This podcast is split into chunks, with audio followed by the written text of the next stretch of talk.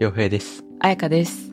えー経営の中はエンジニアの良平と研究者の彩香がその時々で好きなことを話すポッドキャストです。というわけで、いや、すごい久しぶりの収録ですね。そうですね。はい結構久しぶりですよね。あの、リスナーさんは、あれですよね。もう大長編の、あの、状況物語、あの、後編が公開されたばかりで、すごいこう長い話を聞いていただいてありがとうございました。ありがとうございまですした。あれは実はあの収録自体はあの1月のお正月ムードの中でそうそうそう。撮2ったやつだからね。前のやつ、ね。あれはなんと2日連続で撮ってます。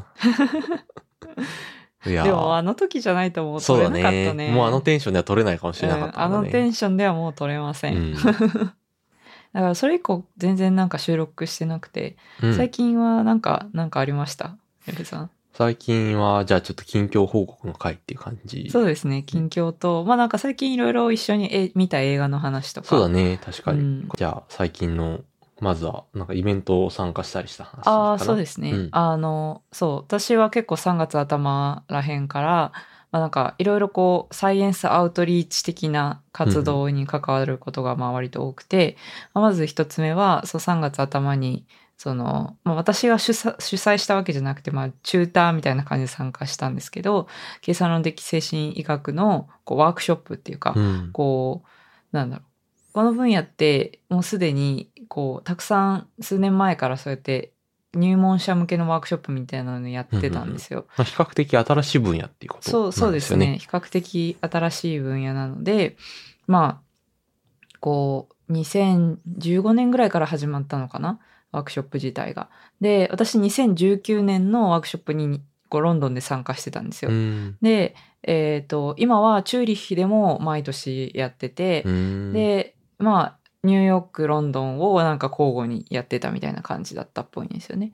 で、なんか、それの、こう、完全に同じコミュニティではないんですけど、うんうん。初の日本語開催、in 東京ということで、あの結構ね、東京だけじゃなくて、本当にいろんなところからあの参加者の方集まってくださって、うんうんうん。で、学生から結構もう、あの、長く臨床されている先生うん。とか、から、もう年齢もその地域も結構幅広い人たちが来てくださって、で、あの、開催自体はあの無料でやってたんですけど、まあ、多分、こうね、わざわざ遠くから、あの、うんうんうん来てくださって、本当にありがたかったですね。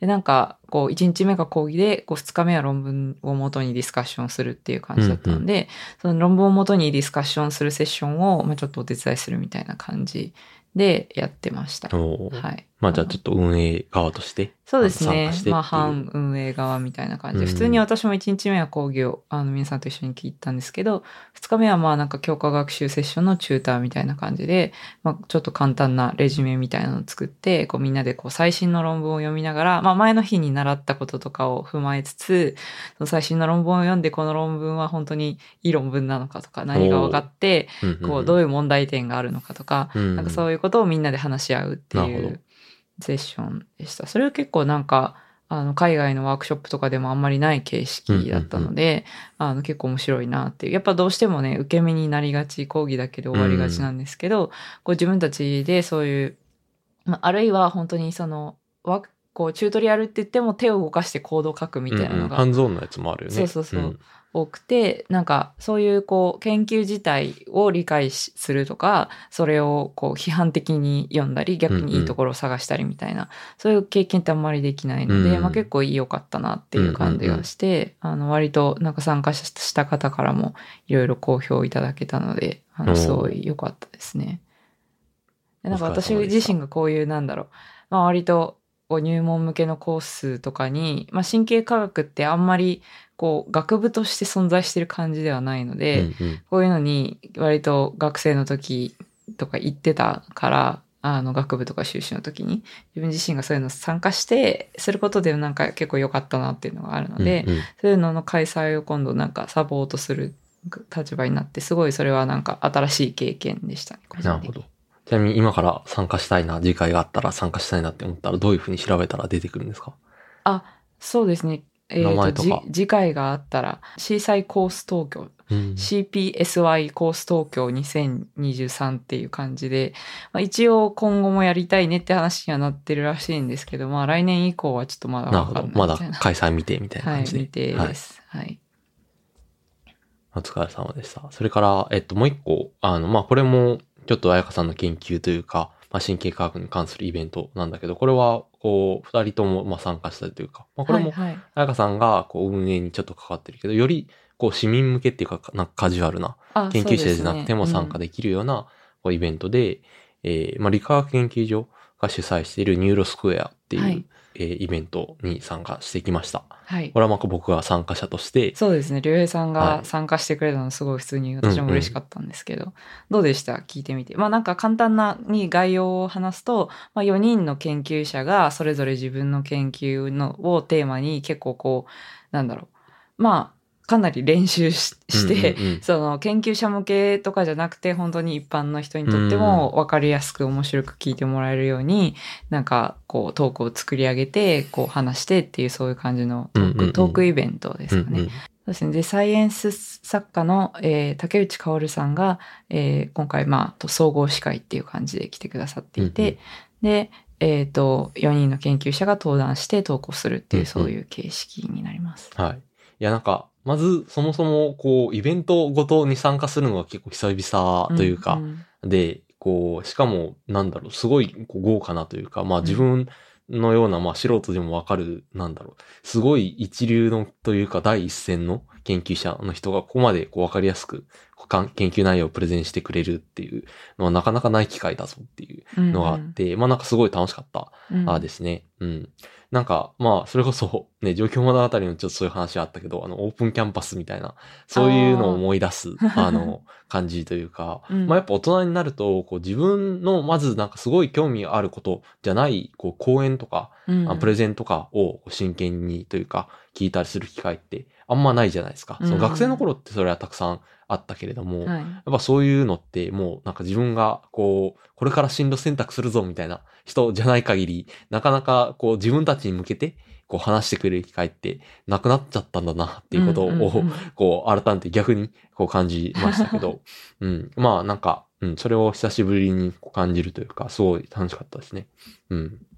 どうでしたか？なんか、どのトークが面白かったとか、どういうことに興味を持ったとか。ああ、いやなんか、プレゼンの仕方としてユニ、うん。すごいユニークだなというか、面白かったのは、あの、白湾さん。あ白湾ローっていうのかあ、な？白湾ロードですね。あの、はい。香港出身の方で、今、理研で研究しているあの方なんですけど、の、まあ、プレゼンが、日本語が全然ネイティブとかじゃなくて、むしろなんか来てからまだまだ3ヶ月とか一年1年経ってないぐらいの、ですけど、日本語でプレゼン、に英語混じりで、ちょっとだけ混じりで出したけど、されていて、そう、すごい頑張ってうん。日本語でプレゼンしてくれて、私もびっくりしました。うんうんうん。うん。でもなんかこう研究内容は、なんかすごいこう、わかりやすく、なんかニューロフィードバックあそうですね。。それがまあ専門で、うんうん。まあ意識とかうんうん。そういうことに関してこう研究されてるんですけど、うん。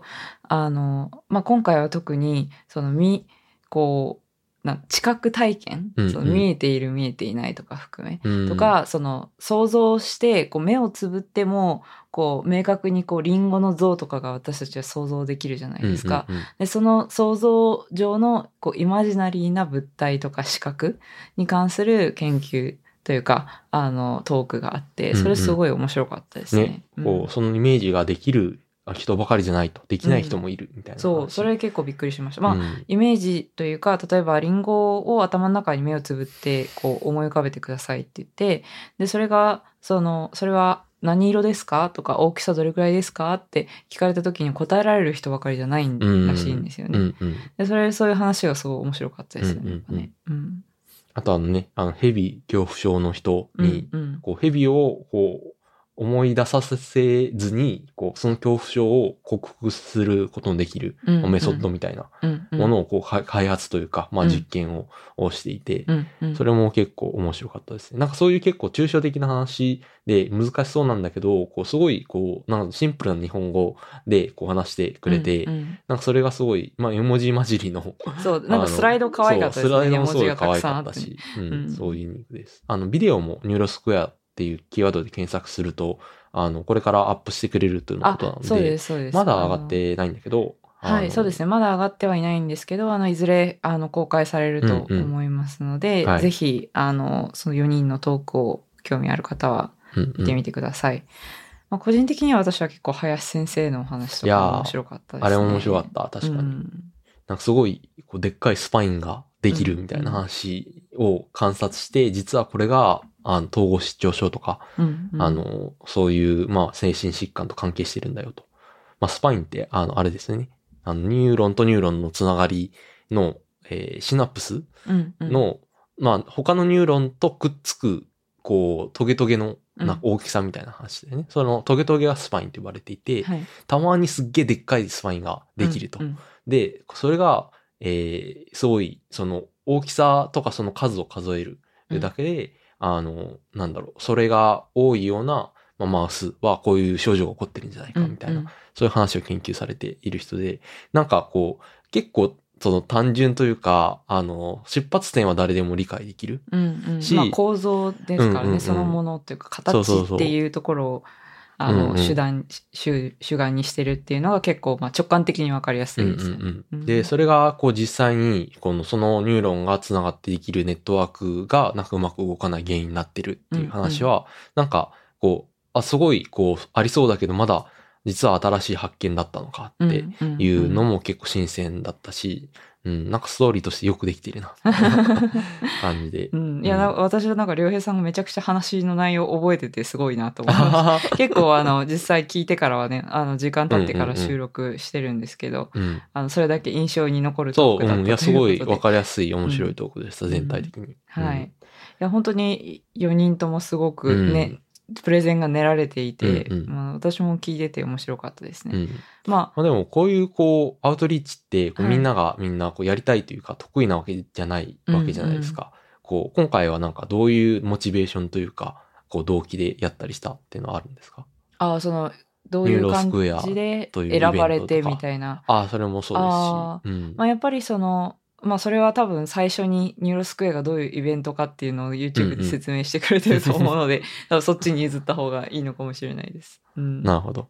まあ、私自身はその主催とかしてたわけではなくそのうんうん運営をすごいいろいろやってたっていうよりは、本当に当日ちょっとお手伝いみたいな感じであの質問を書いてもらって皆さん、うんリスナー リスナーというか参加者の人たちにでその付箋に書いてもらったやつをこう貼るんですけどでそれをこう最後のなんか総合討論みたいなところで、うんうん。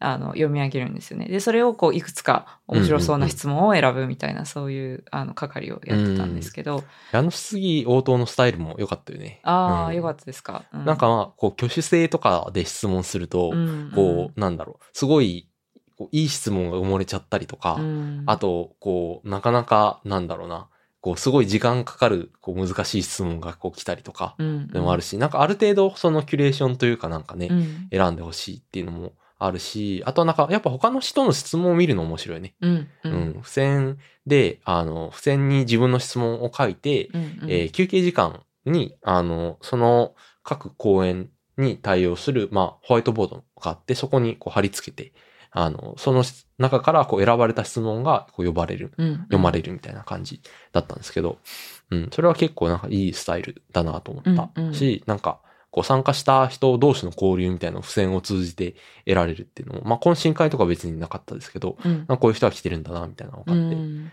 うん。そうですね。いや、なんかやっぱり質問すっごく面白かったんですよね。うん私はその、なんかどれが面白いのかなって、いや、どれも面白いから、どれも選びたかったんですけど、うんうんまあどうしてもなんかなんとなくな長いやつとかを選びづらかったんですよね。うん やっぱこう、あの、時間かけられてるんで、その討論自体も。でもなんか、どれもすごい本当に面白くて、で一部は多分そのビデオとかにもあの載ると思うので、それを見て参考にしていただけたらなと思うんですけど、いや、なんか、あの、そういう、なん、なんて言うんでしょう。こう、講演を聞いてとか、あるいは講演を聞く前から持っていた、こう、質問っていうのが、まあ、やっぱり来てくれた方々の、ね、熱意を感じるというか、うん、面白かったです、それは。なるほど。まあなんか、こう、それとは別に、あれですよね。こう、来た人たちの質問から、あ、なんかこういう人もこういうイベント来てるんだ、みたいうんな。うんうん。とか、まあ自分はなんかね、あの、家族というか、うん、あの、身内にそういう研究が、あの、者がいて、自分も興味あるからって来てたけど、でもまあなかなか結構駅から遠遠いし、こう、まあそうですよね。こういうイベントに、こう、ね、あの、この話が聞きたいって、こう、わざわざ来る人ってどういう人なんだろうっていう興味うん。もあって、なんかそれが、こう、質問の付箋を通じて、あ、なんか、なんだろう、すごい研究を、なんだろう、調べたりするのが好きな人なんだな、アマチュアの、うんその、うんなんだ、科学好きの人がいたりとか、あとはなんか部活、科学部ですみたいな。そうですね。うん。あの人もいて来て嬉しかったですね、うんうん科学のこれから進路決めるんだけど、まあこういう研究に興味あるっていう人が来てくれたりとかもあったりして、うん、なんかそれも良かったですね。知れたのが。そうですね。いや、なんかすごいいろいろ本当気合い入ってて、こう、ななんだろう、ビジュアルとか、うんうん。その、なんだ、いろんな、そういうポスターとか、なんかその辺もすごいしっかり、あの、デザインして作られていて、あと、まあ、ウェブサイトとか、あと T シャツとかもですけど、なんかその辺も、こう、お、なんか気合を感じるって感じの イベントで、私もすごい、その、もう一部だけですけど、お手伝いさせてもらえてよかったです。はいはい。じゃあ、そんな感じですかね。はいニューロスクエアでした。あの、まあ、あの、これが出てくる頃にはビデオが上がってると一番いいですね。そうですすね。はい。まあ、まあ、もしかしたらまだ、あの、これが公開されている頃にもまだかもしれないんですけど、一応 URL は、あの、う概要欄に貼っておくのでで、そこからビデオっていうところにアクセスしたら多分上がったらそこに、うんうん。あの、表示されるはずだと思うので、はい。はい、共有しておきます。はい。興味あったら、はい。見てみてください。面白かったです。はい。はい。じゃあ、じゃあ、見た後映画半はそうですね。うんまあ、映画とかコンテンツの話うんうん。ということで、一番最近見たのが、えっ、と、えっ、と、すごい名前が長いんだエよな。ブエブ、エブエブ。エブリ、Sing Everywhere, エブ All at Once. あ、そうだそうだ。Everything Everywhere All at Once。はい。うんという映画です。はい。これはなんかどういう映画かっていうのは、こう、一言で説明。しづらい。ま確定申告してる。そうですね。確定申告、アクション、SF、ヒューマン、コメディ、ドラマ映画ですね。長くない？すごいなんかマルチジャンルな映画だったと思います。あの、今年のアカデミー賞を総なめにした。そうだ。ね。うん。映画10部門以上ノミネートされて、そのうち7部門かな？うんうん。えっ、と、作品賞、監督賞、主演女優賞、男演、えー助演男優賞、助演、えー女優賞、脚本賞、編集賞。ちょっとやりすぎだよね。すごいびっくりしたね。私はちょっとやりすぎじゃないと思った。こんな撮ることあるんだ。うん、いやいい、いい映画だとは思うんですけど、うんうんうんでもなんかそこまでかっていう感想かな。なるほどね。うん、僕はなんかまあ、賞は実際他のアカデミーの毎年追ってるわけじゃないんでわかんないんですけど、まあなんかいい映画だなとは、こう思いました。うんまあでも結構人は選ぶ気まあがする。そうだねみんながみんな面白いと思うのかな。確かに確かうんに。これはなんかでもなんでこう見るきっかけっていうのはなんかあありましたっけ？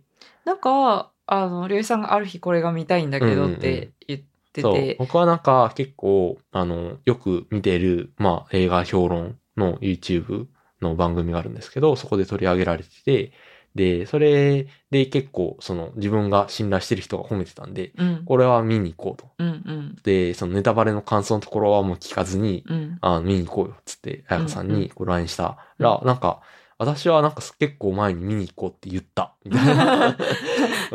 私は多分、その日本に入ってくる前に、アメリカで評判になっているやつ、うんうんうんさ結構それが盛り上がってるのを、なんか誰かが、なんか SNS とかでまとめてるのを見て、あ、これはなんかその感想を見る限り、うんうんうん。なんかまあ、それもりょうさんと似てますけど、なんか信頼してる人が面白そうって言ってるから、じゃあちょっと見てみるか、みたいなうん感じで、あの、そうですね。それでウェーブをうん見に行こうってそう。いう。ですね。お互いでもあんまり詳しく中身を知らそうだね。まあでもね、うん。あれ知りようがないんだよ中身はまあね、なんかうん。ネタバレ見てもなんかあんまり参考にならないっていうか、うんううん。ん。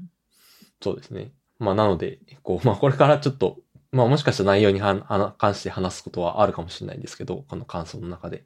まあでも多分そんな影響ないかな。ないかな、うん。あそうですね。じゃあここからややネタバレあるかもとまあ、いう感じで、ていう感じで。はい、もしまだ見てなくて、い1ミリもネタバレを聞きたくないという方は、ここで止めていただけるはい。と嬉しいです。はいそうですね、ウェブ、ウェブね、一応ね、あの、あらすじをどこかから取ってきたんで、これ読んでもいいですか？お願いしはます。これもなんか、これ聞いてもわかんないかもしれないけど、とりあえず読みますね。はい。エブリンは、えーエブリンという主人公はですね、トラブルだらけの家族と破産寸前のコインランドリーを抱え困窮していた。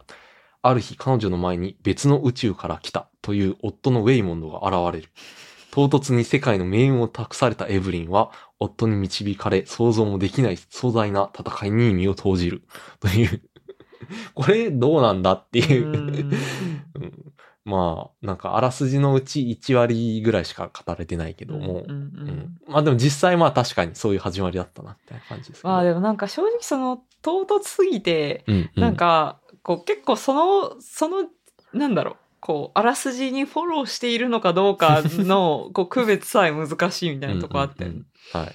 うんちなみに監督は、えーダニエルズという、まあ、二人の、まあ、ダニエルうんという、まあ、あの名前の、あの、ひ監督がペアでやってる人で、えーこの二人の過去の作品として、まあ、一番多分有名なのが、スイス・アーミーマンという、うんうんダニエル・ラドクリフですね。あの、ハリー・ポッターの、ハリーの、あの、役者さんですけど、が、主演なのか主演でいいのかな？主演。はあの、無人島に漂流する人なのかな？どっちかわかんないけど、とにかくラド、ダニエル・ラドクリフが死体役で登場する、えー無人島サバイバル映画です。うんうん。で、死体役なんだけど、まあ主演に近い活躍というかですね、まあ主人公はその見つけたラド、ダニエル・ラドクリフの死体を見つけて、それを使って無人島脱出しようとするんですね。で、じ結構いろいろ便利なんですよ。なんか、なんか目がこう光ったりとか、なんか、なんだろう、こう、食べ物の場所教えてくれたりとか、うんうん。おならとかなんか、いろいろあるんですよね。そうなんだ。え見たんですか？あの、確か見ました。あのあ多分でもアマプラとかそういう感じで流私し見だったと思うけど、んんん。まあ、一番有名なシーンはあの死体の、あのラ、ダニエル・ラドクリフの上に主人公が乗っておならで海を渡るっていう。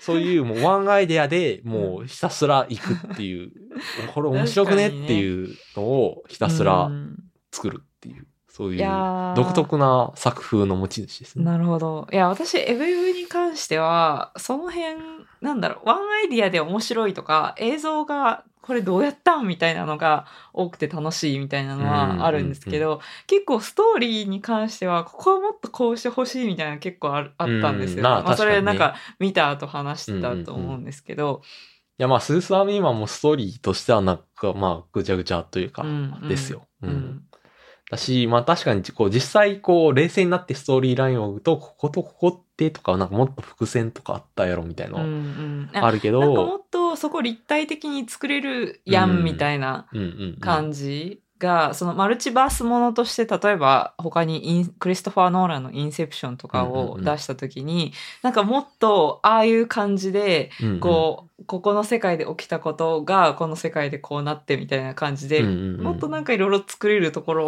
を意外とそこをなんか映像の面白さだけで押しちゃってる感じもあって、うんうんうん。そこがなんかちょっともったいないなっていうところは感じたかな。なるほどね。うん。まあ一応このこう映画はマルチバース、その多元宇宙、ううんという設定で、うん。まあ自分のいる世界とはなんか別に、うん。こう他の世界があって、そこにこうまあちょっと技術なんか、なんかガジェットみたいなの使って、こううん。ジャンプすることができると。うんうん。ただ、そのジャンプには、こう、変なことをする必要があるうんうんん。ですね。うん。その、こう、普通はやらないこと、ようなことをすると、こう、自分が他の選択をした、こう、他の世界線に、こう、乗り移って、で、その、なんだろう、そこから、こう、能力を借りてくることができると。うんうんで、例えば、まあ今は、その、実際の世界線では、エブリンはコインランドリーの経営者。うんで、まあ死がないと。何もできないと。うんだけども、こう、他の人生を、ここの選択肢でこう選んで、こう選んで、こう選んでたら、実はカンフー、カンフーアクション女優になってた未来があったんじゃないか。うんで、その世界線にジャンプすることで、カンフー強くなれると。うん実世 実世界のエブリンもカンフーのの達人になれるっていう、まあそういう風な、まあ、設定なんですよね。うんうんうん。まあなんかそれは実際には、まあ多分ミシェル・ヨーっていうその女優さん本人の話でもあるとは思うんで、なんかそれはもう結構こう多層的にでいいなとは思ったんですけど、そのつまり、まあミシェル・ヨー本人のこう話なわけですね。その、うんカンフーアクション女優として、うんまあもともと彼女はなんかマレーシアの出身なのかな？うんうん結構こう貧しい生まれだったっていう話でしたけど、なんかそこからこう、なんだろう、ハリウッドで成功していくまでになんかいろんな選択があって、でもなんかそれをこっちを選ばなかったら、なんか自分はこうこうだったかもしれないと。全然こういう華やかなな世界を知らずに、こうつつましく、まあコインランドリーじゃないけど、何してたかわかんないけど、そういうふうに生きてたかもしれないっていうのもちょっと重なってるのかなっていうのはこう思って、うん。いやだからいろんなところにこう、なんだろう、こう役者さんの人生もあるのかな、みたいな風に、こう、見たりもしてました。うん、うん、なるほどね。え私、複数あるマルチバースの中で一番好きだったのは石ですね。石、ああ、石ね、確かにね。うん、ちょっとこれ何を、何の話をしてるのかわかんないと思うんですけど、まあ、石になる、石としてうん、うんうん、生まれ、生まれる？石としての、こう、なんだそうですねろう。。まあなんか人間存在。そうですね。も う 難しいな、これも。なんかいろんな選択の、で分岐していく世界があるとして、全然人間が生まれなかった世界線もあるはずだ、みたいな。うんうんで、そういう時に、こう、あの、じゃあ、ミシェル・ヨーを扮する、まあ、主人公は何だったかっていうと、こう石。うん、で、こう、娘も石、みたいな。うん、石同士会話、みたいな感じうんを、こう、まあ、サイレント、なんだろう、セリフなしで、うん、うん。あの、表現していくんですね。うん。まあ、これはね、なんか、全然伝わらないと思うけど、非常に感動しますね。うん、まあ、うん石が一番好きだったかな、私は。うん。うん、そう、そんな感じですかね。まあ、あとは、良平さんはすごいその娘役の人すごい好きでしたよね。ああ、そうですね。うん、あの、ステファニー・スーというう。ん、うん。僕はなんか過去様って、あの、不謹慎なことを言ってましたけど。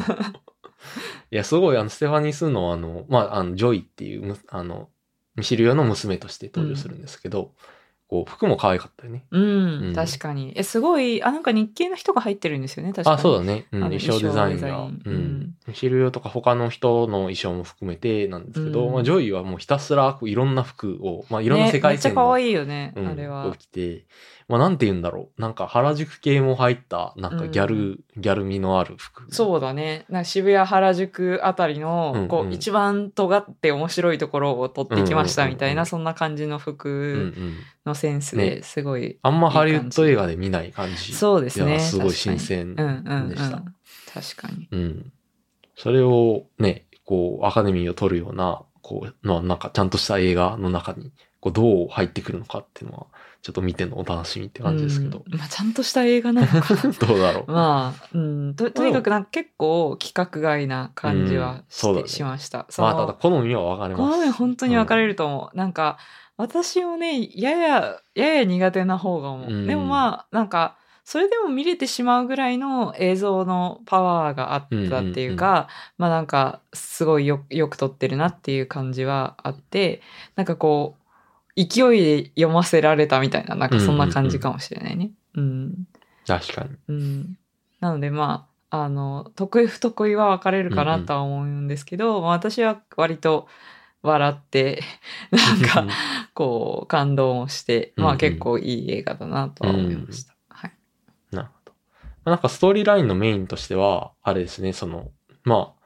結構最近多いんじゃないかなと思うんですけど、そのアジアンアメリカン、まあうん。移民2世の、あの、まあ主人公と、あまあ、い一世なのか。主人公のミシェル・ヨーは一世で、その娘二世。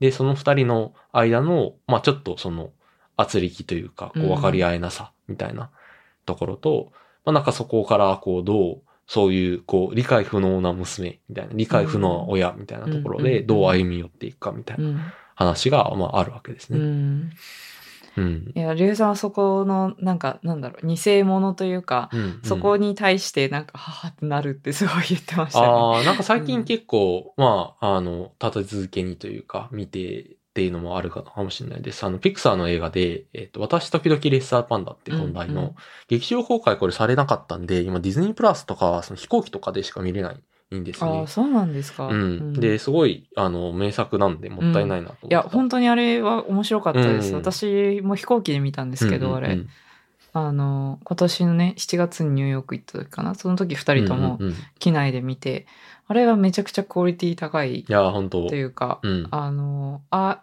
アジア系の親まあアメリカに移住したアジア系の親のもとに生まれて、うんうんアジア系の価値観と、うんそのアメリカ人としての価値観の間で揺れ動いてる主人公の女の子みたいな。まあ、あれは一応トロントなんでカナダですけど、うんまあ、うんそのアメリカ的西洋的なうん。こう価値観の中で、こうどう、なんだ、その二つを、こう、ね。でも自分はやっぱアイデンティティとしては、やっぱ親から受け継いだものがすごいたくさんあるし、うん。こう、でもどう馴染んでいけばいいんだろうみたいな、うんうん。そういう話ですね。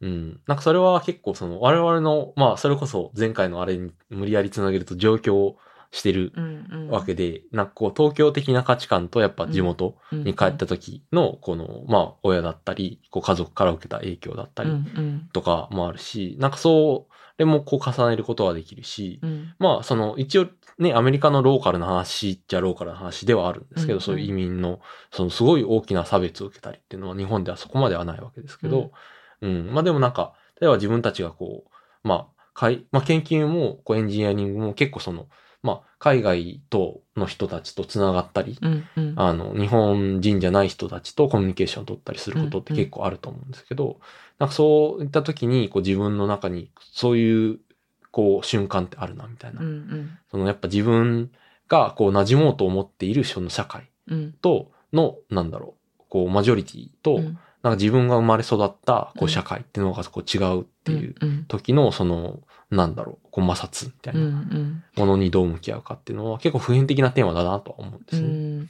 まあ我々はその別にアメリカに移住とかはしてないですけど、そのなんだろうこうじ自分が移動してきたある意味一斉タイプ、じゃないですか。うん。まあそれもあって例えばその、まあ、海外とかで私も話をいろいろ聞く機会があるのがやっぱなんか一世はかなりなんだろう、まあ、自分で動いてるから、うんうんうん。まあなんなんとかなる場合が、うん 来たくて来てるからね。なんとかなる場合が多いんだけど、で逆に今度3世ぐらいまで行くとうんうんうん。もう親戚とかもいるし、もうその国の人って感じになるからいいんだけど、うん2世がこうどっち側につくかっていうのは結構アイデンティティクライシスをお起こしやすい。その現地に完全に馴染んで現地のとしてやっていくのかそれとも割と親のアイデンティティが強い感じになってこう戻戻る選択肢を考えるとか、うんうんうん。いろいろそういうなんだろうこう自分がどこに属しているのかわからないっていう状況になりやすいのはやっぱ2世らしいんですよね。うんうんうんそれは1世と3世とは違って、まあ、2世だけが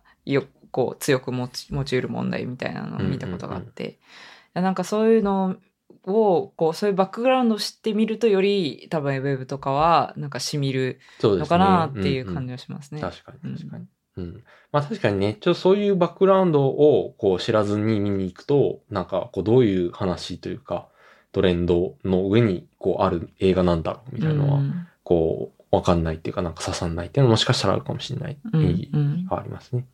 うん。まあまあ、でもその話のこうメインストーリーみたいなのがわかんなくても結構その絵として面白く楽しめるっていう魅力もある映画だとは 思います。ただ、なんか好き嫌いはあると思います。いや、マジで好き嫌いあると思います。あの、い犬が好きな人はちょっと注意してください。いや、いや、まあ、そうだね。うん、いや、あれ苦手な人いるって絶対。まあそうかもしれないうんまあ私は結構、あ なんかすごいこれは楽しいなって思っちゃったけど、うんうんうんまあ僕は爆笑しました。でもちょっっとあれはかわいそうだなって思う人いると思います。はい。はいかな？というわけでね。まあでもなんか久しぶりのこう実写オリジナル映画でしたよね。うん、そうですね。まあなんかアニメ映画とかの方が見てるやつとしては多かったんですよ、最うん近ね。うん。そうですね。うん。今年の最初の方に多分見たのがスラムダンク。はい。ザ・ファースト・スラムダンク。うんはい。でしたね。いや、あれは感動した、本当に。うん。いや、ーマジ。で。よかったですねう。ん。もうしばらく音楽とかもう離れなかったし、あなんならあのオープニングを見るためだけにもう一回行きたい。いやー、あれはね、すごい熱いよね。う。うんん。いや、本当に。で、前情報がゼロだったのもよかった。確かに確かに。本当に。てか、たまたまスラムダンクを、こう、全巻買って読んでたんだよね。そうそうそうそうそのタイミングも、なんかすごい良かった。何 ?3 ヶ月？半年前ぐらいにそうだね買ってたんだっけ？うんうんううんん。でりょうへいさんはなんか、その映画公開直後に、こう、メルカリとかでめっちゃ 上がってる高値で売られていて全巻セットみたいなやつがね。そうそうそう。いや、確かにこれ見たら読みたくなる人多いよなっていうのはうん納得そう、だから私はちょっとじ自慢されました。家にあるってことはすごいことなんだぞ、みたいな感じで。確 確かにと思って。私も、あの、帰ってきてからちょっと読み返しちゃいましたけど。いやいや、スラムダンクね。いや、熱かったです、ー本当に。うんうんうんなんか、あの、やっぱ映像というか、その、C、CG、うんうん 3DCG って言うんです。C- CG って。3DCG。う。ん。のクオリティがやっぱりなんか、あ、こうなるまで待ってたのかなって思いましたね。うんあの、作者の井上竹彦さん？武彦さ。うんんうん。いやー、本当そうですよね。なんか自分は結構 3DCG アニメの、ちょっとなんかやや偏見といううんか、うん。があったんですよね。うん。まあこれはなんかアニメ好きの人はもしかしたら結構あるのかもしれないですけど、なんだろう、こう、ロボットバトルとか、うん。なんだろう、ダンスとかそれこそ、まあ、アイカツの中でもありましたけど、あの、そういうものだったら、こう、わかるけど、なんだろう、感情表現が入るよううな、ん。その、こう、素の演技だったりとかって、うんなんかあんま馴染まないんじゃないかとか、やっぱ手書きの方がいいよね、みたいな、うんって思っちゃってるところがあって、やっぱその 2D メインで 2D に近づけるこう 3D で、ただなんか予算節約みたいな、うんなんかそういうこう勝手なイメージがあったんですけど、いうんや全然そんなことないわ、みうたいな。ん。まあ、てか、あの、そのバスケの動きはさ、うん。手書絶きでは対手書きでは出せない出せないし、うん。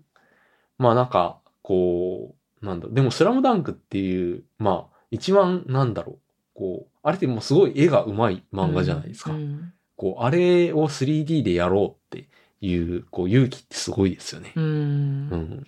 まあ話はなんか20年前から来てたみたいな話を確かしてましたよね。うんうん。まあでも、そのね技術的にやっと可能かなって思って、うんみたいなはいタイミングでっていう感じだったので、うんあの、これはまあ、あぜひ見てください。確か。まだやってんのかな？ああ、うんもしかしたらまだやってるかもしれないですね。なんか今はね、韓国とかですごい流行ってるらしいですね。うんうんうんうんですね。まあ、スラムダンク、こう、まあ、原作を読んで好きな人だったらうんうん絶対楽しめると。そう、同僚思うのにで、あの、台湾人の人がいるんですけど、あの、台湾では、スラムダンクの影響で一番人気あるスポーツがバスケって言ってて、すそ。んなことあると。すごい。え、今ってこと？それとも当時ってこと？ああ、かな？あ、まあ、いつのこと言ってたのかはちょっとうん正確にはわかんないんだけど、うんうんなんかちょうど、あの、WBC、野球の話あ、その話題で。で、になった時に、どのスポーツが一番人気みたいな話になった時に、バスケが人気だねって言ってて、なんでって言ったら、あ、スラムダンクって言われて、そんな影響あるの？そんなに影響あるんだと思って、めちゃくちゃ。まあでも日本でもね、あのバスケブームが起こったっていうのはうん結構有名な話うん、ですよね。うんうん。そう、だからなんか、え、今映画やってるよみたいな話とかもなんかしたんですけど。うんまあなんか今更スラムダンク進めるかっていう 感じですけど、うん。まあなんか非常に僕らは好きでした。うん。はい。そうですね。まあ、その、い見に行くのを勧めるってことまあ確かにね。うん。まあ確かに。まあいやでも逆になんかまあ、すっごい流行ってた頃って逆になんかなんだろう。こう、ネタバレ絶対しちゃいけないみたいな雰囲気あったじゃん。はいはいはい。なんかまあ別にこの話もネタバレはあんましてないんですけど。うんうんうん。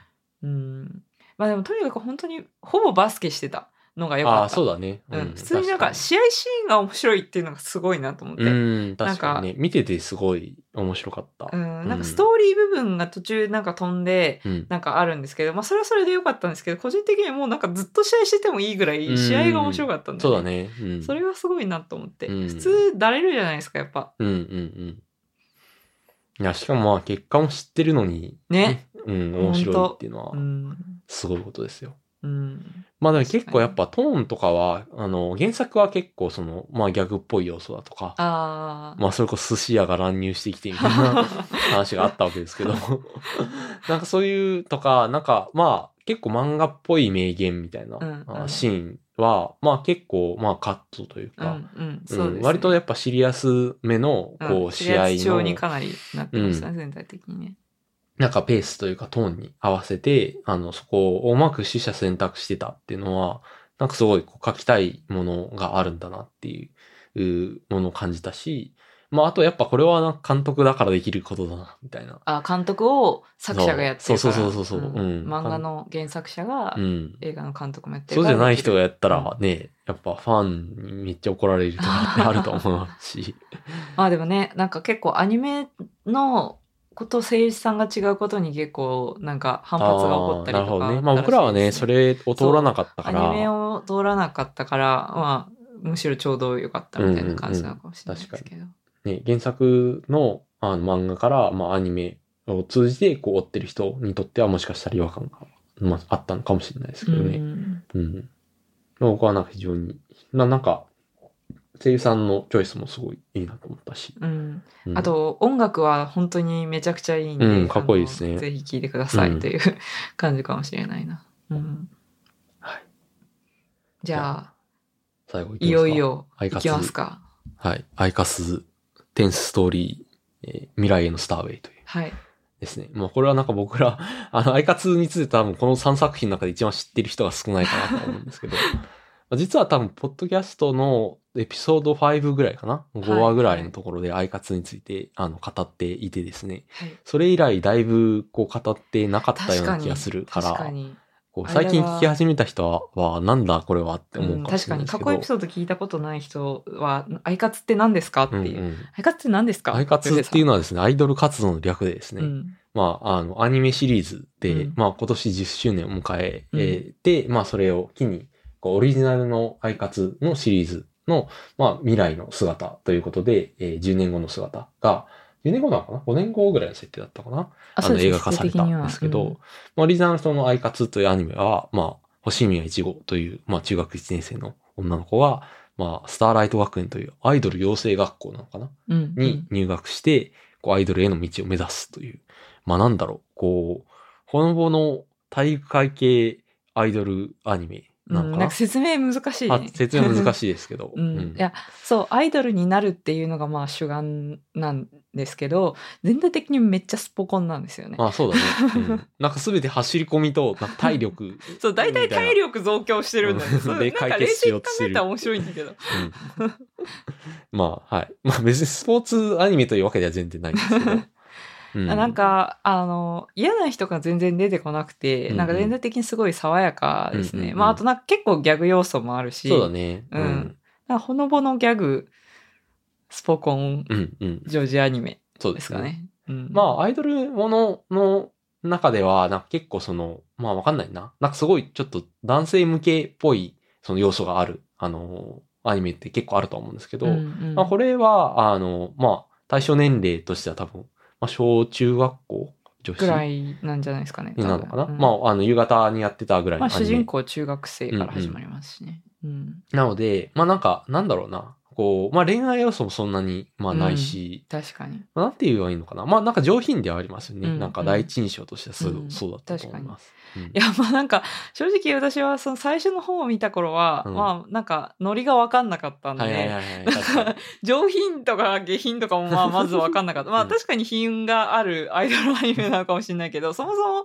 なんだろう、女児アニメまあ確かに、ね。というものがわからないし、うんうん。アイドルものっていうのがどういう感じなのか、例えばラブライブとか、うんうんうんなんだっけ確かにね。アイ、なんだっけ、シシンデレラ、はいはい。はいアイドルマスター。アイドルマスターとか、なんかあれ、あの辺もマジわかんないから全体的にうんうんうん。なんかあれなんだけど、あの、まあ、アイガツは、あの、いいぞと。うん。リゾートにやばい。説明、魅力説明できてないよ。語彙が。いや、まあ、なんかね、あれなんですよね、こう、夢を叶えることとか、うん憧れに対して素直であることみたいなことが結構まあテーマになっていて、なんか全員すごく努力家だし、その人間関係も全然ドロドロしてないし、うんうんなんか爽やかに常にバトってるし、うんうんうんなんかみんなこう、切磋琢磨していくみたいな。うんでも、こう、友情、こう、アイドル同士の友熱い友情が書かれることが結構多いかな。ううんん。うんまあ、あとは、その、結構、それぞれの輝き方を見つけようみたいな、そういう感じなんですよね。うんうんその自分それぞれの強みとか自分がどういうことやりたいかっていうことを探していこうみたいなところもあってなんかうんなったらいいんだろうやっぱりこうあこれは本当にこう女子に向けたメッセージなんだみたいななうんなんて言ったらいいんですか？なんかこう、これから、こう、なんだろう。うん。こう、いろんな進路を決めたりとか、こう、努力して、まあ、うまくいかないこともあるかもしれないけど、なんかそこをすごい励ましてくれるとか、そばにいてくれるという、そういうアニメかなとは思います。ううん。僕は、あの、あれですね、まあ多分エピソード5でも語ったんですけど、あの、まあ進路選択とか、まあ例えば卒論書いたり就活したりとか、なんかそういう時にこう見始めた。うん。で、なんかそれはなんか友達が結構紹介してくれて、うんあの、見たんですけど、なんかそういう時にすごい刺さるうんあの映画いや本当にでした。あ、あのアニメでした。うんはい。まあ全176話だったかな。そう長すぎてさ 気軽に人に勧められないんだよなそうですねはいうんえよく最後後まで見ましたね。D アニメストアとかであの、はい今も見れるのであのもし興味がある方ははいぜひ見てみてくださいとりあえず一期は見てほしいね。あの、もう全部はちょっと抵抗あるって人まあは、50 50話までで。長い50話まで50話まで確かにいいから見て50ほしい 話50話見てほし一期の完成度が半端ないんだよな。いいやーほんとね、いうん。や私でも個人的に50から100ププラス映画とかが結構好きなんだよね。なるほどね。うん。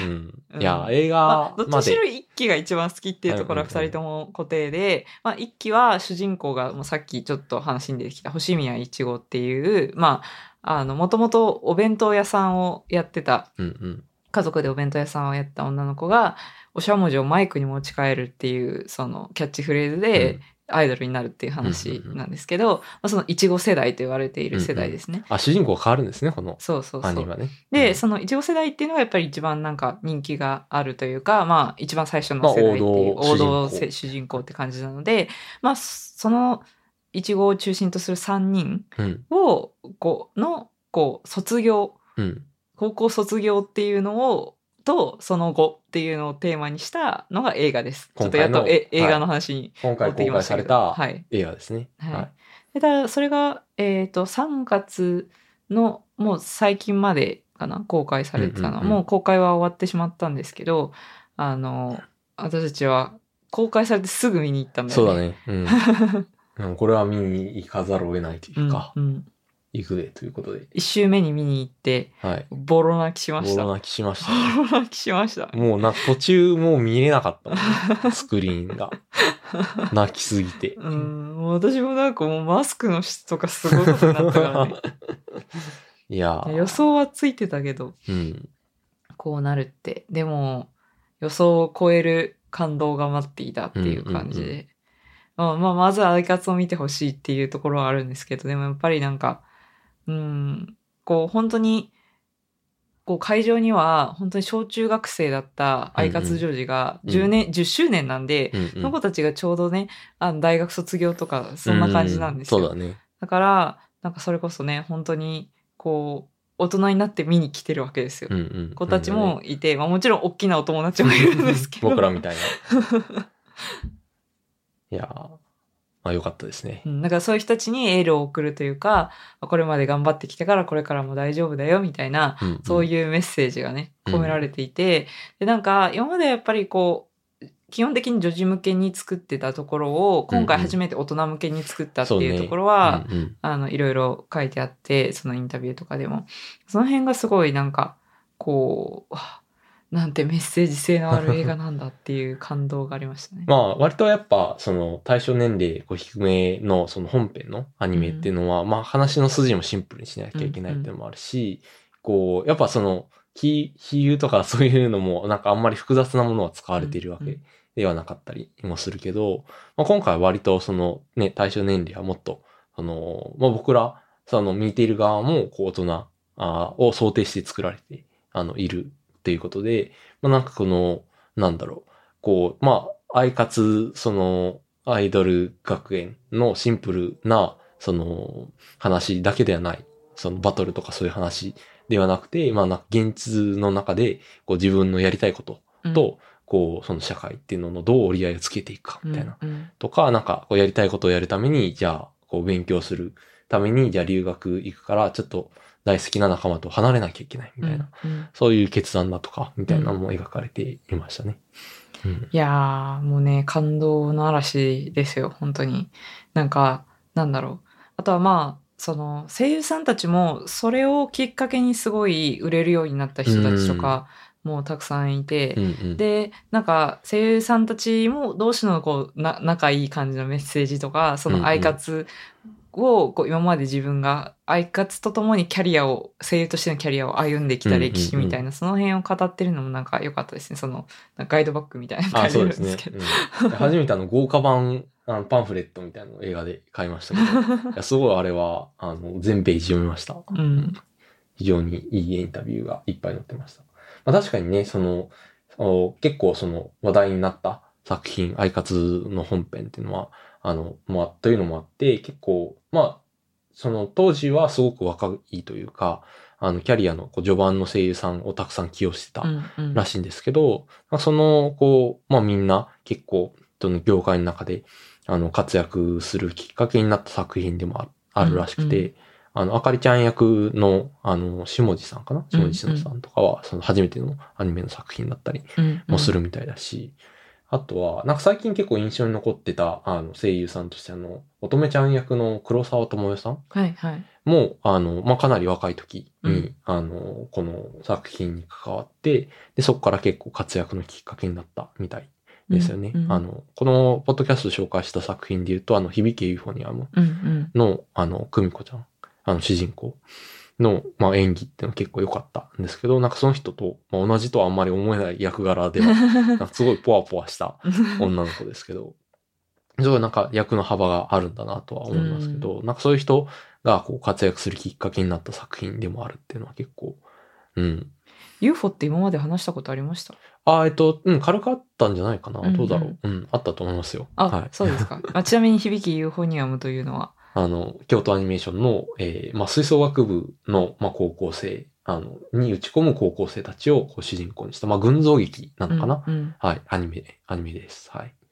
まあ、これも非常に、あの、おすすめです。最近見返したよね。うんううんん。あの、実はまだ、えっと、原作は、えー、久美子主人公が3年生になるまで続いてるんですけど、高校3年生になるまで続いてるんですけど、アニメがまだ2年生編ぐらいまでしかやってなくて、で、最近、えー3期、3期目を、あの、作ってくれることがまあ発表されまして、うんうんそれで、こう、続きが出るってことで、それをきっかけにね、僕ら、あの、一期二期というか僕らを見たところを見返して、あの、感動しますね、あれもね。うん。まあ、りゅうさんね、吹奏楽部だったから、いやー、うん。より。共感するというか、ところ。いや、すごく非常にこうリアルに書かれているし、まあ、その吹奏楽あるあるみたいな話もすごい刺さったけど、やっぱその、なんだろうな、こう、音楽とか、こう、やりたい、まあ、やりたいことの中でもよりその芸術的なところうん。を、その、誰も、こう、やれと言わないし、うん。別にそれで、こう、なんだろうな、こう、勉強みたいに、その、やってすごく褒められるかっていうと、また違うわけじゃないですか。うんその吹奏楽みたいな、その部活の中でも、こう、勝ち負けがある、こう、スポーツみたいな勝ち負けがあるタイプではない。うんそういう吹奏楽っていうことを、こう、なぜ、こう、頑張るのか、やるのか、みたいなところがすごく深く描かれていて、まあ、非常に良かったですね。うん良かった良かったとしか言ってないさっきからね、さっきからね。うん。え、でもなんか、私は本当になんか、そう、あんまり、そのアニメをまず見れなかったんですよ。ああ。なんか、漫画なら読めるんですけど、うんうんうん。アニメがあんまり見れなくて、うんうんうん。なんかそれはなんか、なんだろう、尺が見れないっていうか、はいはいはいはい。なんか、うん。いやでも、多分僕ら見てるのは本当にアニメの中のかなりなんか合うやつを見てる気がする。う うんん。多分 D, D アニメストアとかで流れてるアニメのなんか、こうランダム見ていくと、ちょっとなんだろう、尺的にもなんか、テンポ的にもちょっと合わないみたいなの結構あるとは思いますけうんどね、うんうんそうですね。でもなんかその、あの、響きユーフォニアムとかはスッて入ってきたっていうか、うんうん。こう、い一枚一枚が、い絵が綺麗すぎて、こうずっと見てられるみたいなところがありましたね。うん、それもありますよね。ううんん。まあでもやっぱその、ヒューヒュー UFO とかもそうだけど、結構まあ京都アニメーションの作品とか、まあなんか作品によっては結構その映画っぽい作りうんうん。とか、そういうなんか、なんだろうな、こうメインストリームのって言ったらあれだけど、なんか他のこうジャンルから来てる監督の方とかうんも、うん。あの、いますし、なんかアニメ畑でアニメ、えーらしいアニメを作ってこうやってきている人もこういるんですけど、なんかそのか監督とかで結構その見やすさとか、そのどのぐらいそのアニメ文脈を理解してないと見られないかみたいなのもう決まるんじゃないかなとは。は思ってます。うん。偏見日本にはまあ比較的そういうのを要求しないような、まあ作りをしているような気が僕はします。うんなるほどですね。アイカツはどうですか？アイカツは結構独特だよね。そうだよね他のアニメとは結構違うとは思う。んうんまあなんかアイカツに必要なのはアイカツを見、見ていることみたいなそういうところは どういうこと？ある。つまり、あんまり他のこうアニメの視聴体験がなるほどねこう生きるわけでないなるほどね。。うん、確かに。いや、私も本当に最初、これは面白いのかなっていうのが分かんなかったんですけど、うんうん見てるうちに、これはなんか、すごいアニメだ、みたいな。う んなんか独特のテンポ感と、あうんの、アイカツにしか成り立たないロジックみたいなのがあって、それを理解すると、なんかアイカツらしさみたいなのが分かってきて、ここはこうだよな、みたいなのが、うんこう、スッと入ってくるんですね。うんその結構はちゃめちゃなことをやっているんだが、うん。うん。そう、結構はちゃめちゃなことをやってるんですけど、なんか何を書きたいのかなっていうところがなんか分かってくると、うんうんうんこれはすごい深いアニメなのかもしれないみたいな感じで、こう途中からそうなってくるっていう感じかもしれないですね。うんうんまあ、あとやっぱキャラの魅力とかもね、うん。ありますし、うん、まあそこは結構普遍的かなと思いますけどねう。んうん。うんままあそんな私にとっては、まあアニメをこうこれだけ長いものを見るっていうきっかけになったあ、うん。あの存在。アニメの入り口が実はアイカツだったそうですね。私の場合はほぼそんな感じがしますね。うん。もちろんなんかね、実家にいた時とかは、うんうんあの、何、犬やしゃとか見てたけど、うん。なんかそそういう週、こう、一一週間ごとに見るくらいはあったけど、大人になってから本当に見てなくて、ううん、あ大人になってからやっぱ能動的に見ないとこう見ないもんね。うんそうだね。うん。鬼滅の刃のアニメとか興味なんですか？あの、漫い画はあんま結りいいかなた。けど。うん漫画でいいかなって感じはする。うんまあなんか見たら見たで面白いのかもだけど、ううんんうんまあ僕もそんなにかな。あの、そうね。なんかあんまりバトルものとかをアニメで見たいというのがあんまりないのかも。いやー、うん、それはわかる。漫画で読みたいかもしれない。うんうんうん割と。うん。うん。難しいね。やっぱなんかアニメじゃないとできないバトル表現とかはあるとは思うんだけど、まあね、そそうで、そうだよね。うんなんか自分はどうし、なんかあんまりこうそこにめっちゃ魅力を感じるかっていうと、ううんん、うんわかんない。逆に私は UFO あれ、漫画とか小説で読めたかっていうとあんまり自信ないかも。なるほどね。うん。まあなんか、あれは割と、なんか話としては結構群像劇で、こうんうんう、いろいろついていくのも、こう、多分、なんか文字だけの表現だと大変うん。かもしれないけど、やっぱなんかキャラのこう見た目と一緒に入ってくるし、やっぱ声優さんの演技がすごい、こう、まあ、割となんか、それもなんかえアニメっぽくない演技ですよね。うんうんちょっとしっとりしたというか、確かに。あんまりなんだろう、こう、そうね、デフォルメされた感じになったりしないし、ギャグパートも少ないから。うんうんうん。なんか、その、あの、UFO の話に飛んだのは確か黒黒沢智恵さんっうん。ていうあの声優さんが主演をしていてみたいな話だったと思うんですけど、なんか彼女はあの、ぶもともと舞台女優。あの、子役としてデビューして、うんで、舞台女優も今もやっている。らしくて、なんかあんまりこう声優っぽくないキャリアで、かつなんか多分、その、声、声、なんだ、声優さんっぽい売り方でもないっていうか、うんうん。あんまりそのアイドルっぽく、こう、歌のユニットを組んでみたいな感じでやってるわけじゃないみたいなうん。人らしくて、うん、まあなんかこう、なんかでもそれはなんか結構しっくりくるなというかわかるなって感じですね、うんあの演技をこう見た後だと。うんううんん。確かに。そういうなんかローテンションな、なんだろう、こう、リアル女子高生みたいな、な演技もあったりとか、うんすごい家族の前でめっちゃテンション低いとかね。はいはいはいはい。確かうんに確かに。あれはなんかあんまり。り声優っぽくない、アニメ声優っぽくはないうんうんうん。感じの演技だけ。役者っていう感じ。そうですね。確かにそんな感じの印象でした。うんうんなんか、ちょっと一瞬、アイカツに話を戻すんですけど、はいアイカツってすごい曲がいいじゃないですか。うん。で、その、なんか、曲を、こう、キャラクターの担当声優の人がそのまま、その作中で歌うんじゃなくて、うんうんその作品のために実際にアイドルが結成結成されてるんですよね。あ、アイドルユニット。そうそうそうそう。んんんで、その人たちがライブをしているみたいな。うんうんうんで、だからなんか、なんだっけ、東京ドームとかでライブしてたんだよね。ああ、そうですね。武道館だっけ。うん、うんうんいろんなとこでしてますよ。東京ドームホールでもしてるし、えー武道館でもしてるし、うん。えっ、と、まあ、もっと大きい、多分横浜アリーナかな、僕が行ったのは。うんうん。あの、僕は2017年ぐらいに友達と一緒に、あの、ライブ行ったんですけど、すごいそれはでっかい箱で、でもなんか多分それ以上にでっかい箱で、なんか最近はやったりして、うんうん。で、えっ、と、今年の、まあ、2月かな、うんあーに、こう、ファイナルライブというか、うんうん。がもうこの10周年のこう映画に合わせてあって、もうなんかそれは多分2万人ぐらいの会場でやったんじゃないかな、確か。すごい。いうん、いや、楽曲がすごい、なんか、ですよね。や、本格的。うん本格的っていうか、なんか、いこう、多分アイドルが歌ってるってパッて聞いてイメージするようなテイストの曲じゃない曲がいっぱい出てくるし、なんかすごいこう、リファレンスを感じるような、いろんな時代とか、うんいろんなその、なんだろう、ジャンルうんうんを、うんなんかすごいこう激しめロロックとかもあるし、なんかそう。ボヘミアンなこう結構不思議テイストなやつもあるしもちろん王道可愛いのもあるんですけど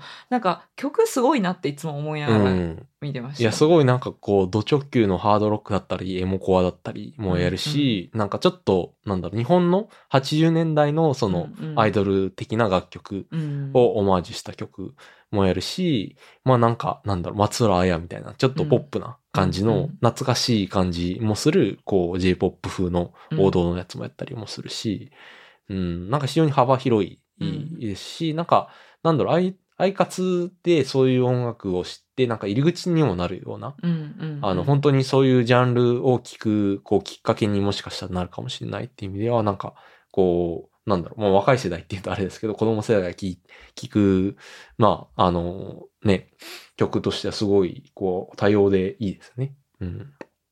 俺がちっちゃい頃も、あの、ハチポチステーションってあってね。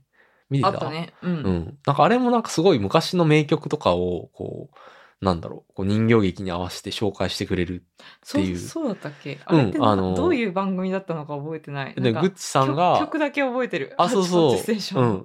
あ、それは主題歌ねハ。チポチステーション。あれもなんかオマージュだよね。あとなんかクイーンのなんか曲とか、もう替え歌でやったりとかはいはいはいはい。したるし、そっか、なんかちょっと見たくなってきたな、ハチポチ。ハチオステーションね。ハチオステーションは結構その志あるというか、なんだろう、昔の名曲をこう替え歌に乗せて子供に歌わせることで。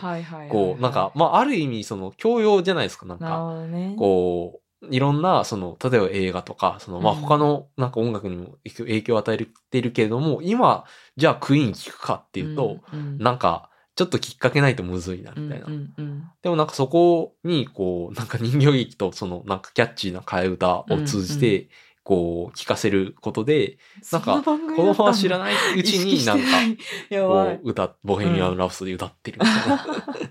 そういう、こう、ちょっとおもろい。あの、まあ、僕はなんか、後から、なんかそう、そういう番組だったのかなって、うんこう、うんか思ってるだけなんで、うんうん。実際コンセプトはどうだったかとかわかんないですけど、なんか、アイカツにもちょっとそれに近いものを感じるといかそうだ。ね。いや、本当にうん音楽はめちゃめちゃいいですよ。うんすごい多様なとこから取って、うんね来ている。だから、なんかあれですよね。あの、多分、エピソード5でももしかしたら話したことあるかもしれないですけど、その、なんだっけ。あの、アイカツを見てうん、こう、うん作曲家になろうみたいな感じで、ああ、友達はね。脱サラしたみたいなああ、人がいるはい。という話も聞きました。僕にアイカツを教えてくれた。僕はなんかもともとジャズサークル、ビッグバンドジャズのサークルに入ってて、うん、で、その人たちがアイカツの音楽やべえぞうん。やべえぞって言って見始めてて、で、その人たち経由で、いや、アイカツはいいぞ見ろって言って、まあ見ろとは言われてないけど、あの、すごいいいって言ってたんで、こう見てみようかなと思って見たらめっちゃハマったっていうのがきっかけだったんですよね。で、そこで、まあ割と、まあ僕はちょっと途中で、あの、そのサークルに最後までやってたわけじゃないんですけど、そこでより、こう、本格的に、ジャズをやってた友達のうち、まあ3人くらいだったかなうん、が、こう、すごいアイカツに影響を受けて、うん。あの、まあ、作曲家、まあ、一旦は就職した、普通の会社に就職したけども、こう作曲家としての、こう、夢を、こう、追おうと思ってて、そこを辞めて、こう、まあ、ピアノ奏者兼作曲、編曲うんの仕事に、こう、行くっていう人がう、んこう、いたりとか、まあ、約2名ですね。うん。うん。多くない？こうすごい、アイカツ、まあ、しかもその人たちの中では、こう、隠語というか、こう、として、アイカツするっていう、おー。と言われているんですね。どどういう意味ですか？それはやっぱこのね、自分の好きなことだったり、こう、うん人生の中で、こうやりたいことうん、に、こう、向き合って努力をする、しているかっていうことですね。なるほどね。それがアイカツしてるかってことなアイカツしてるっていうのか。ことですよ。なるで、ほど。それを聞くたびにやっぱ僕は、自分はアイカツしてるだろうかって思って アイカツ最近できてないな、みたいなうん、とかっていうのは、やっそうだよぱ、ね。アイカツしてるかな、アイカツしてるかなっていうのは、うん、ありますよねう。んよくなんかさ、研究をアイカツに例えたりとかさ、研。究はアイカツみたいなことを言っいや、あのたりしてる時よね。期、彩香さんが、その、リアルでずっと見てた時は、研究ってアイカツだよね、みたいなことを、しきりに言っていて、そうなんだよ。人生はアイカツなんだよ。って、すごい共感した覚えあります。うん。ちなみにツイッターで何々はアイカツっていう、その、はアイカツって検索すると、いろんなものがアイカツだと言われてるんで、まあやはり、まあそこにね、熱意、情熱を持って、うん。こう、頑張っているかどうかっていうところなんですかね。そうですね。まあ、それはあの、非常に普遍的なテーマだし、うん。なので、そういう、こう、まあ、ある意味、その、まあ、人生そのものっていうかなんか、王道のテーマを、まあ、結構ちっちゃい子向けにもわかりやすく、うん。かつ、まあ、キャラの魅力とか音楽の魅力も合わせて、まあ、170話とうん。いう膨大な量を作れたっていうのは、やっぱ、アイカツの凄さっていうか、うん。うん、ですよね。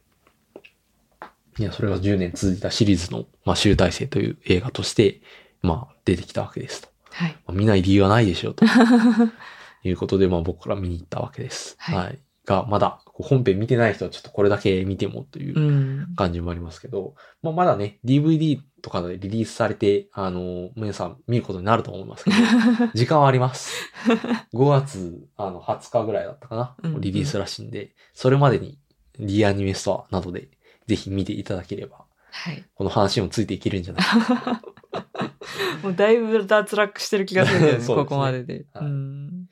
これは、全てがアイカツだっていう境地に皆さんも至れると思うんで。あのね、本当元気が出ますね。そうだね。アイカツ見ると。まあそういう意味ですごくおすすめです。うんなんか、、こう、うつ展開とかないから、うんうんうんなんか安心して。安心して見れます。ねなんか精神的な安定が得られます。うんうんまあ、あとはなんか言うたらやっぱ子供向けなんで、うんあの、大人が見ると、あの、そんなに画面注視して、すべてのセリフ聞いてなくてもついていけるんで、うんうんあの、ひあの比較的こう、こまめに復習というか、うん。このキャラはこういうキャラで、みたいな、言ってくれるんで、うん。うん、なんかそういう意味でもこう、なんだろう、こうちょっと疲れてるな、みたいな時でも、まあ見やすいっちゃ見やすいうん。のかなって感じはしますね。なんかいろいろ映画をね、いろいろおすすめて、おすすめしてきましたが。うん。はい。あ、あその、アイカツで今からもし見始める人がいるとしたら注意点としては、あの、ちょっと CG のシーンは、ちょっとスラムダンクと比べちゃダメです。やっぱ10 10年前のクオリティなんで。まあねいや、でも結構進化を見ると面白い。いやだから私1は。話、1話だけうんはちょっと。うん1話はね、1話はすいません。1ちょっと飛ばしていいと思い話飛ばしてください。ううんん。いや、1話っていうか私、やっぱ最初の、うん、最初見てた時は詩人シーンっていうか歌唱シーン毎回飛ばしてたからねそ。うだね。今思えばなんともったいないことを。いい曲なのに。ね。なんか、それを、だからほぼなんか、だから曲を理解しないまま進んでいくみたいな感じだったんだけど。まあでも最初はそれでいいと思うな。そう、そうすると、うんまあ1話15分ぐらいで見えるから、ね結構サクサク進むっていう感じかな。はい。まあ、だんだん進化していくんでね。そういう。うん。いや、あの CG の進化はそう、かなアニメり、CG の進化というか、もう最後は本当に感にじられますね 2D と混ぜても遜色ないぐらいのうんそうそうそうそう。実際そうういう使われ方もしたし、ま、うん混ぜるというか。そうそうそうそううんのはすごい感じるので、なんかそういう意味でもね、ちそうょっとスラムダンクとの話が技術の進化をつながったけど、感じられます。いいかもしはいれない。というわけで最近の見たコンテンツの話を久しぶりにしていきました。はい。はい。なんか漫画とかいろいろ他のコンテンツで紹介したいものはありますか？あ、ハイパーインフレーションじゃないですか。いやーあれは、彩香さんが結構押してくれて、で僕はなんかハイパーインフレーションっていう、あ皆さんも検索してみてください。え、これ、彩香さんのイメージと違うって思うと思います。僕もちょっと違いました。いや、これ進めていいのかな？いや、あの、ハイパーインフレーションはマジで進められる理由が非常にたくさんあるんですよ。うんうんなんか、いろんな進められる理由がたくさんあるんだけど、唯一、これを進めていることが人にバレたくないっていう 非常な欠点がある。なんというか、僕が検索して出てきたのは、なんかちょっと初タ気のある、こう、可愛い男の子が、高骨そうななんか顔、と、まあ、アヘ顔をして、口からお札を出しているっていうやつで。口からっていうか。僕はあの、うん多分タイトル聞き間違えたんだなと思って、あの、うんスーパーインフレーションみたいな、あの、違うタイトルで検索し直したんで、これ、これじゃないだろうなって思って。これじゃないだろうなって思っちゃった。で、検索したら、えなんか出てこないなと思って。なんて言ったっけって言ったら、ハイパーインフレーションって言ったから、合ってる。これ、なの？びっくりしました。びっくりしましたか？うん。でもなんか例えで分かりやすかったのは、あの、ゴールデンカムイみたいなもんだよあっていう。、そうですね。ゴールデンカムイが好きな人にはおすとすめ、されな。んだろう。まあなんか下ネタというかなんかちょっとそういうシーンもあるけれども、うん。こう根本としてはやっぱこう冒険者で、うん。すごい骨太なストーリーがあって、まあ、冒冒険というかまあそうですね、いろいろなんか民族とか、うんうんうん。なんか政治とか、まあ、バトルとかいろんなね要素が絡んだ、まあ、歴史にも非常にいろいろ絡んでくる、うんうんうんまあ骨太ストーリーという感じなんですけど、ハイパーインフレーションもそうらしいです。でまだ僕は全部読めてないんで、あれですけど。はい。そうですね、うん。ハイパーインフレーションはねまずねあの6巻完結っていう短い、うんこれは非常に人いや、それはね、僕はね非常に押せる、うん。押せるポイント。そう。僕の好きな漫画は10巻以内に完結してる漫画なので、はい。うん、いやであの本当にあれなんですよねなんかストーリーの作りがうまいうん。うまいです。あのなんか、まあ、特にこれは本当にさ最後の4話ぐらいなんが、うんうんうんもう面白すぎて駆け抜けて終わるっていう感じなんですよ。最近完結したんですね。そう、うん最近完結したのでよ余計に進めやすくなりました。うんうんうんそしてもう完結して最終話まで知ってるからこそ人に勧められるというのはある気がしますね。うんなるほど。なるほど。うんまあ、それは、こう、信頼のおける勧めっうんていうか、はい。まあなんか、結構その絵柄も、なんていうかな、なんか、ドラゴン桜に近いものを感じるというか、ちょい崩れ感があるような気がする。なるほどね。あ、まあなんかどんどん上手くなってくるんだけど。感じではないまあまあそうね。うん確かにそうかも。まあだけど確かにまあなんかだんだん上手くなっていくっていうのもあるし、まあなんかそういうところじゃないんだな、みたいな。うんうんうんうん。のはうんこう、か分かってはきたので、まあ僕うんうん15話ぐらいかなまで読んだんですけど、うん。うん。ちょっと最後まで読んでみようと思います。はいそうですね。なんか、そうだな。なんて言ったらいいんですかね、あれ。まあ頭脳戦カタルシスみたいな。なんだろう。うんすごい、確かに。こう、まあ基本、あらゆる角度から頭脳戦を描いてるんですよね。うんうんうん。なんか、こう、まあみんな基本ものすごい勢いで、常にこう、囚人のジレンマゲームみたいなのを解きまくっていて、まあうんまず経済エンタメなんですよ。うんうん。まあインフレーションでついてるうんうんうんのがあれなんですけど、まあさっきおちょっと札を、お偽札を無限に体から出せる、こう、能力を、特殊能力を持った主人公が、うん。こう、まあ、一応最初はその、なんだろうな、まあ結構大航海時代の、こう、アフリカみたいなモチーフにしているのかな、うんうん。あー南アメリカかな？あの、うんうん。あたりをモチーフにしているのかな？そういうところの、こう、まあ部族の出身で、そこからこうヨーロッパに旅して、こう自分たちの村だとかが、こう西洋の国に、こう、まあ侵略されて、植民地化されてしまいそうになっている現状っていうのを、こうどう打破していくかってういう、んうん。そういう、こう、まあ大まかにはそういうストーリーだそうですね。だからあ、まあ、経済と差別っていうのが一番のテーマなんですよ。うんうんうんでも、そう聞くとめっちゃ硬く聞こえるじゃないですか。うんうんでもなんかこう、なんだろう、闇鍋感、こう、ゴールデンカムイ的な闇鍋感が非常にあって、で、なんか、そういう硬いテーマなんだけど、すごいあらゆる角度から、なんかすごい変態的なギャグと、うんこう、なんかインパクトのあるセリフとかキャラっていうところがあ入ってきて、まあそれがめちゃくちゃ面白いっていう。んんんまああとは1話の密度が高くて、で、こう、テンポよく完結までずっとハイスピードで進み続けるっていうところがあって、もう、す人に勧めたいし、例えば、経済の仕組みとかを理解する上で、子供とかにも勧めたいんだけど、絶対子供には勧めたくないっていう、こう、や、やばい要素も詰まっているという。確かに。そうなんだよな。だから、あらゆる人にす勧めたい要素が詰まっているのに、変態だと思われそうで、うん大きな声で勧められないっていううん一点が欠点の漫画です。なるほど。はい。でも、あのギャグ要素がなかったらやっぱ面白くないっていうか、うんなんかやっぱりこう、まあ読み手を選んでしまうんだよね。ここまで話題になってはなかったかもしれないし。うんうんいや、はいまあ、非常に面白そうな漫画だったので、読んでみようと思います。はい皆さんもぜひ、ちょっと偏見は捨てて、偏見を捨ててあ。の彩香さんこんな漫画をって思われるかもしれないですけど、まあ、逆にね、これで気になってくれる人もいるかもしれないし。いや、まあ私でもね、最初はね、な、なんであんな顔してるのか分かんなかったんだよね。あ、その、そこに引っかかってるとは思わなかったってことね。そうそうそう。あ、なんか、こう、苦しいんだな。ギャグだともあんまり思偽った。偽札出すの苦しいんだなぐらいに思ってて、うんなんかそういうネタだと思ってなかった。衣装もあんまり気にならなかった。あの衣装もそんなに気になってなかった。なんていうか、うんなんか。なんかそんなに気になってなかったんだけど、ねあ、なんかでもこれってそういう感じなんだっていうのを逆にこうツイッターの反応を見て知はいはいはいはいるみたいな。あと、まあ僕の反応とかね。うん、そうそうそう。でえ、えあみたいな。そうなんだ。あ、そっかそっか。いや別にこれかた、かまととめるわけじゃないんだけど、結構多分ネットミームを理解してると、これ、まあ見てしてないとこれがなんか変態要素なんだっていうのも分かりづらい気がするんだよね。そうかもしれない。だから、まあ、真面目な漫画として読もうと思えば読めるのか、本あ当にじゃあ皆さんはあんまり偏見なしにこう読んでみた方がいいと思います。うんはい。はい。はい。まあ、そんな感じですかね。あとは最近なんかおすすめ漫画とかありますか？おすすめ漫画か。じゃあそういう感じで久しぶりに二人がハマってるコンテンツなどについて話していきました。はい。はい。まあ皆さんの中でこう刺さる作品があったらぜひ、えートライしてみてください。はい。はい。じゃあそんなとこですかね、今回は。そうですね。はい。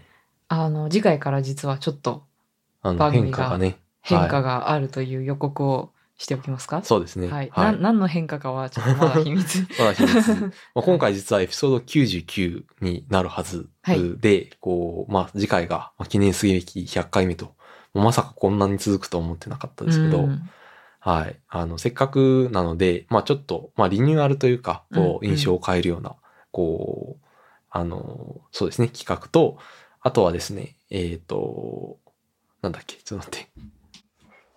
ちょっとした、えー二人に関する発表がありますので、はい。はい。なんかあれだね、期待を持たせる感じの言い方ですね。そうですね。なんか YouTuber がやる 大切なお知らせがありますみたいなやつですけど、はい。はい。まあ、が次回ね、100回ですので、ぜひ、はいあの聞いていただければ聞いていただきたいなと思って思ます。います。じゃあ、お楽しみにということで、初めて次回予告をした気がする。うんまあ、大体次回予告してもその通りできないから、ね次回予告はしない方向なんだよな。収録とうん編集バラバラにやることが多いんで、うんですけど、はい、次回100回ということで、ちょっと、はい、あの、お楽しみにしていただければなと思います。はい。では、えーまた次回も聞いてください。さよなら。さよなら。